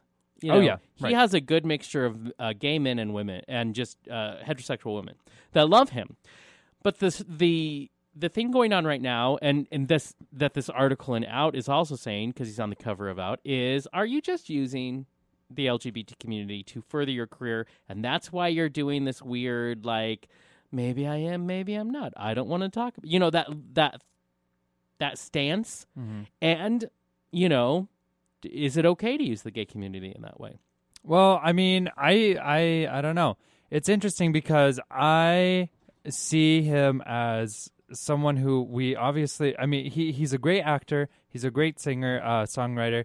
And so, I mean, if we love him, I mean, is that is that so he's not Do we monetizing us just because Right. of that. Do we only, as the LGBT commu- community, do we only love and support those that are gay or in the LGBT community? Well, and yeah. I think no. And- I mean, please, Beyonce wouldn't sell an album if Oh, that my was why. gosh! Exactly. we need our allies. We need people who support us. And uh, and you know, it's. I think it's come to a time, like, and we'll talk about this a little bit About uh, labels? li- yeah, Yeah. About, about labels, and you know how it, it's it's a lot more just open now and a lot more fluid. You mean you don't have to you don't have to you know consider yourself one thing There or another. but- not a yeah a but, set. exactly but at the same time it doesn't really matter because he's i mean he's supporting the lgbt community he's playing gay characters which we we always We support on need. tv Yes. openly gay characters are are huge especially when they're in the main driver's seat role Yeah. um n- and so you know it's it's important that he's doing this work whether it's straight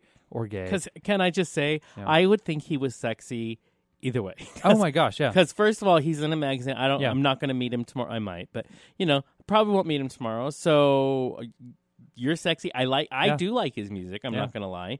Uh, his new album last year was complicated. Mm-hmm. It comes out this month.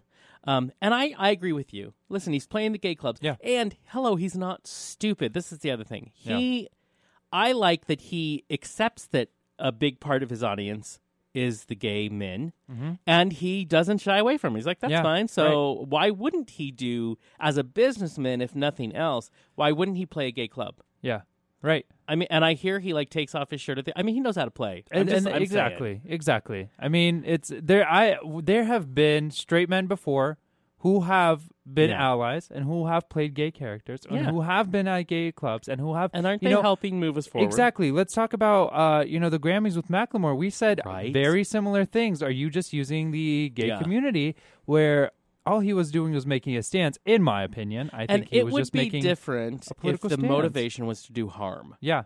If your motivation is to do harm from Yeah. the gay community or just exploit us without, but the fact is, Macklemore does Mm-hmm. support the gay community, and he was just doing what an artist does, sharing a story. Yeah. Nick is not anti-gay people by No, any means, not at all. And so I don't think, I mean, I don't see any malicious intent. Right. And I think, like we were talking, when we were talking with Damon Jacobs earlier, uh, if you're going to go look for trouble, well, you're going to find it. Right. So, and I do believe, I think we're making just a huge issue over whether or whether or not Nick is gay, whether or whether or not he's ready to come out. Yeah. Our business and is not. He says he always thought it was interesting when he was 14 and 15 why people wanted to know his relationship status because Yeah. he's a kid. Right. He goes, now he sort of understands it, but it still seems weird. it is kind of it's, and it's it kind of odd. Yeah. Yeah. What makes us think we have the right Yeah. to To, ask, demand that. Do I wish in my fantasy life that he's gay? Yes. Mm-hmm.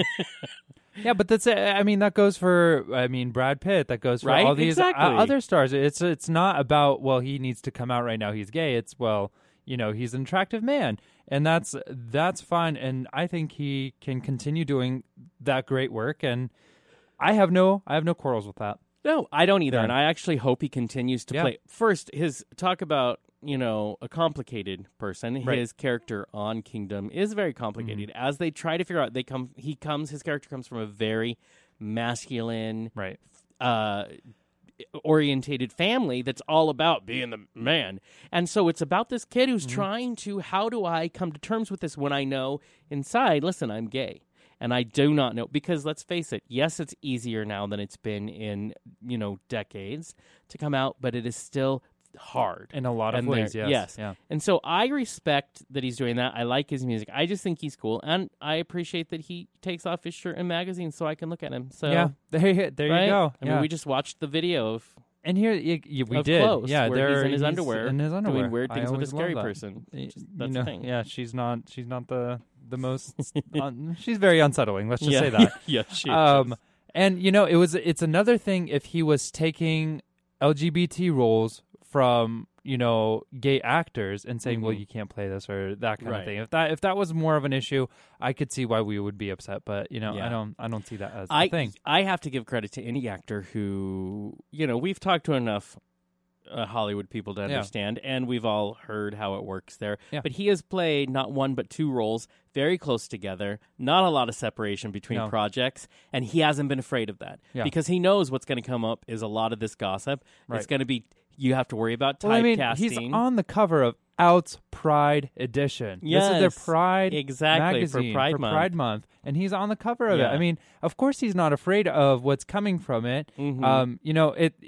Whether it's for exposure, whether it's for you know making a stand, he's not afraid. Right. He's bold about it, and that's you know, and I think that's you- pretty cool, you do you, boo. right? You do you, boo. That's all I'm saying. Uh huh. but I mean, let's talk about some labels. Let's talk Shall about we? it. Yeah, you you brought up this uh the first lady of New York. You brought up uh article about her and a video that uh we watched just a bit before the show, and now we should talk about it. We know, yeah, the first lady of New York City, uh, wife of the mayor, current mayor there, Bill De Blasio, uh, Chirlane McCray. Uh, she is known for being quite outspoken. Yes. She is not afraid. She's bold. She was uh, very much involved in the, the feminist movement way back and still is. and Mm-hmm. Yeah. still is. She even wrote an article uh, that was published back then that talked about how she was proud to be a lesbian.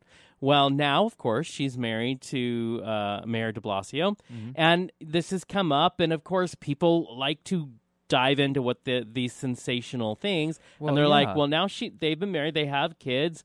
You know, not only is it an interracial marriage, which amazingly enough in this day and age is apparently still a thing. Yeah, where I we are understand shocked. what that is. Um, Yeah. But also, she had identified as a lesbian. Yeah. She's married, had kids, and she goes. She gets the questions all the time. First of all, how are you?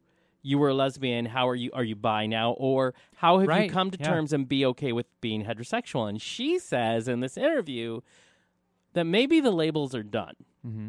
Maybe she goes. I don't have an answer for you other than this is just this is who I am now. Yeah. This is just me. She's never backed away from it. She she still she goes. I celebrate the days and the women I knew and those days when she wrote those articles.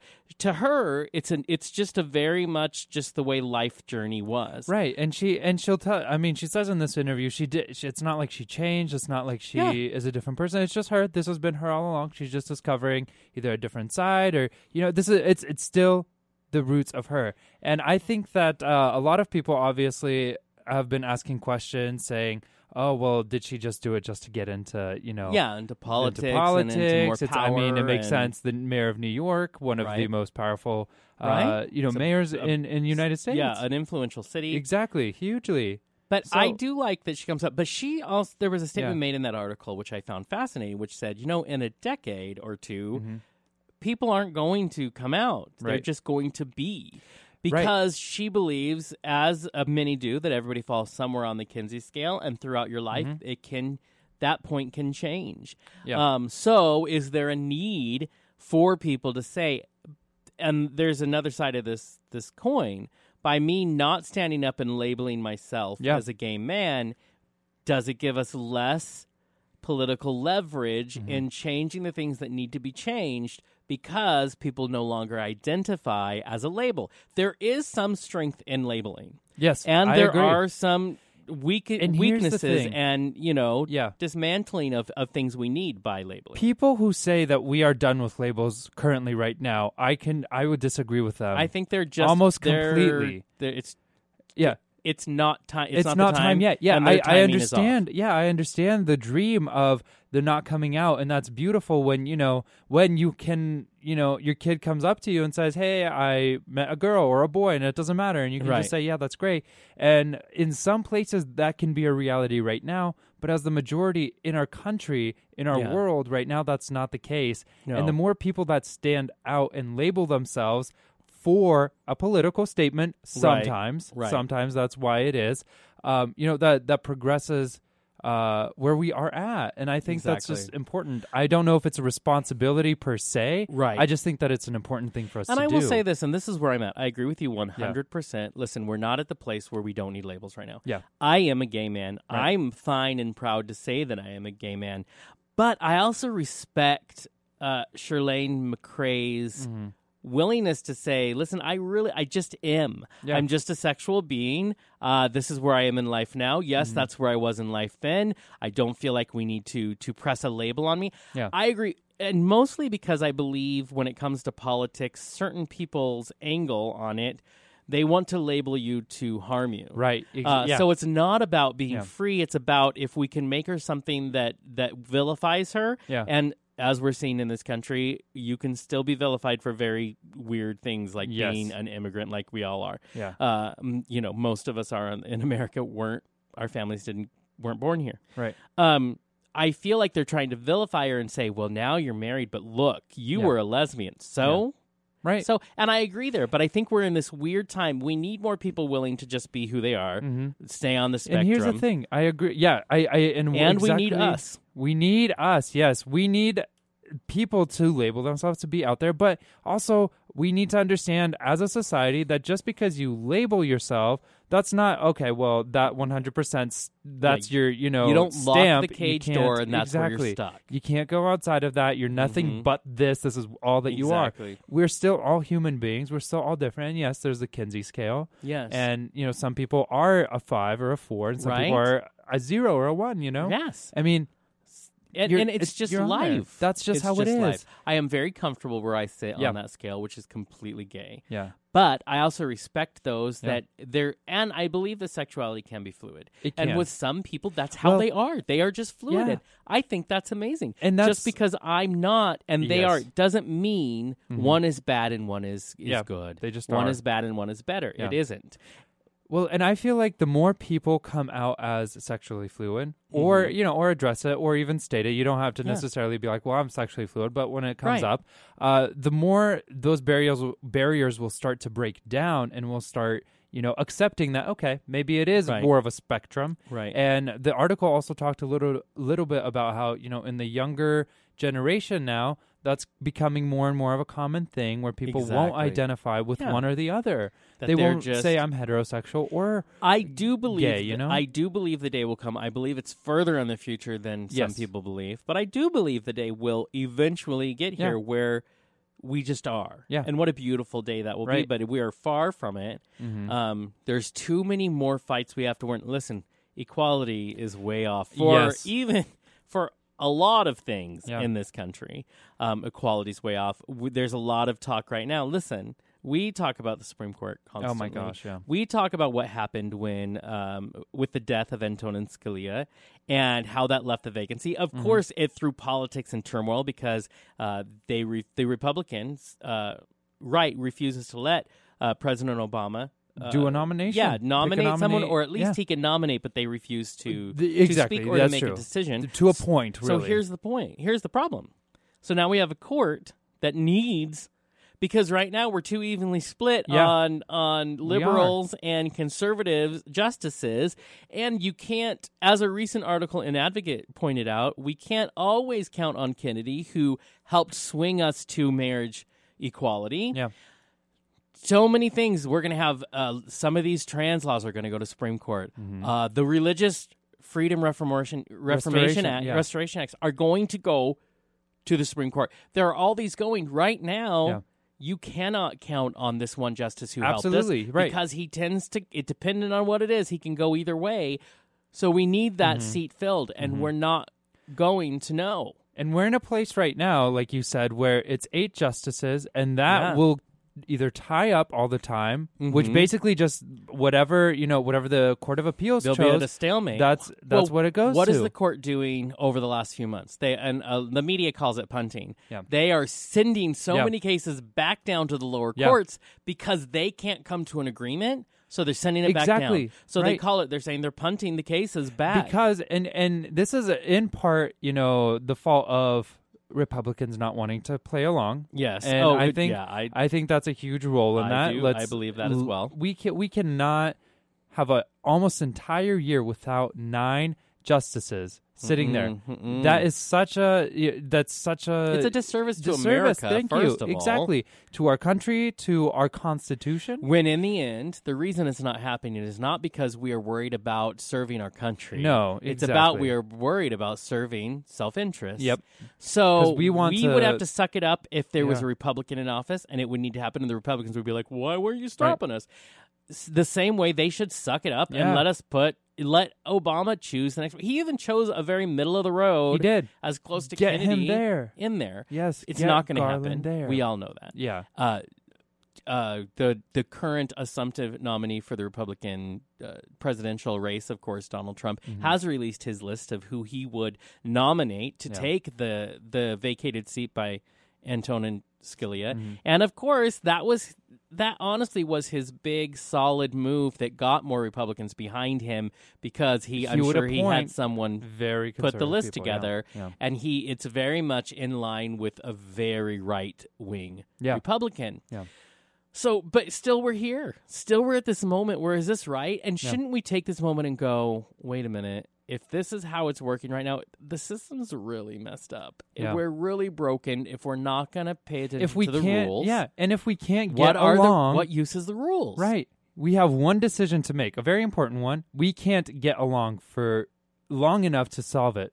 To fill that seat. I mean, that's crazy to me. And and back to the Kennedy, you know, question is he's not reliable to be pro LGBT every time or any of the times. I mean, he's such a he's a wild card and a lot of the times well, you- he's been you known- just- you know, you just don't know what, how it's going to go, He's especially with to trans have rights. some yes well Yeah. and the hard thing there is he's been known in the past to have very what we would say quote unquote traditional views Yes. of women and what their roles are Yeah. he's he has stated in in a a a judgment case that he believes that some abortions should always be blocked so that women have the right to uh, experience their utmost meaning or something that Yeah. makes it seem like that's their whole purpose here. Exactly. Yeah. So listen, he was great for us when we needed the marriage case. But the fact is, he still kind of has he's back and forth on where you want him to be. Where does that put him in trans rights? We don't know. Right. The Supreme Court has historically uh, supported anything that has that brings the 14th amendment into it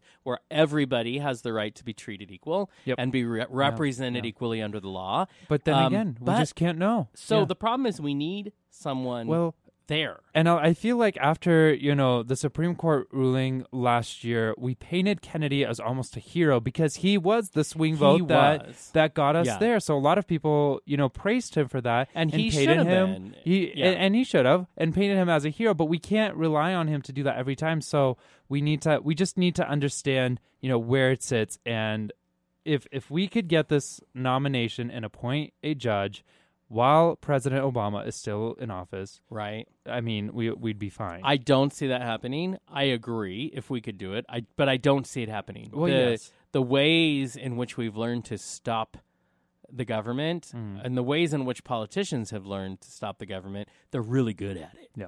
You know what I mean? But then this is my other question. So what happens, uh, Republicans, if your nominee doesn't make it in the White House? Yeah. You cannot stop. So are you gonna can't are you stop it. being Yeah. jerks? You've stopped our government how many times throughout the Obama administration? Yeah, and are we gonna have to wait until we pack the uh, Congress with Democrats? Is that what we? Is that what it takes? And yeah, why is it? Why should it be all about right. um, oh well we better stack the deck. Hey, for us it works in our favor. Yeah. Of course would love that. But the fact is politicians are to work together for the good of the people. Right.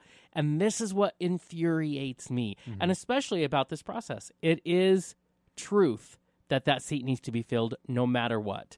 These are just the rules. So it's time that we we Yep. do them. Yes. But I don't know. Do we have one more yes, song? we're gonna play Well, one more song here. before we leave, I want to say a, a listener threw in a quote, and so I would like to read it because it's about what we were talking about labels. But I would say that he threw the quote Harvey Milk at us, and I and it's worth saying Harvey Milk said on November eighteenth, nineteen seventy seven, "I would like to see every gay doctor come out, every gay lawyer, every gay architect come out, stand up, and let the world know. That would do more to end prejudice overnight." Than anybody would imagine. Uh, so it's important. There's still power in the words. There is. Uh, that's why there's power on the court Mhm. and there's power with politicians. So I think it's a good closing thought to end on. I agree. All right, we're gonna listen to Man and the Ghost, and this is their song "Chameleon." You are back with KYRS Medical Lake Spokane, eighty-eight point one and ninety-two point three FM. And another outspoken show in the kingdom. Yes, Fun show today. We want to remind you that next week we have Robbie Turner, the Seattle drag queen that was on this season's RuPaul's Drag Race. Uh, Robbie Turner is going to be on the show with us. And then on June 19th, the incomparable comedian, writer himself, Bruce Vilanch. Uh, go out and watch the the documentary Get Bruce. So funny. You'll love Hilarious. it. But Houston, you haven't said a word all show, and you I have know. something important to announce. Again, we said it last week. We want to say it again. Yeah. Uh, the Manito plant sale is this weekend, June 11th. It opens, gates open at 8 a.m. and then it goes to 3. Nice. Um, but if you're a Friends of Manito volunteer, you get to get in an hour early. Ooh, Awesome. Not to be it. mistaken with a friend member. of Manito who volunteers. Different things. Membership and volunteer. yes, Yeah, exactly. different thing. And you can go see Houston. Houston's going to be working Uh-huh. it. So you can see, Oh, uh, yeah. right? You can see you sweating up in the 90 degree Work. heat. Well, Yeah. it's saying that it's supposed to be cloudy. So Oh, fingers hopefully. crossed. Hopefully We're it's going to go for that. But yeah, go buy some cool plants. Go visit Houston. Uh, Find out what Yeah. mysterious Houston Tilly looks at. And go look at his blog. Yes. His blog. His Blog. vlog. My vlog. He has a lot of them out. Yeah. But until next Yeah. week, tune in for Robbie Turner. It's going to be a lot of fun.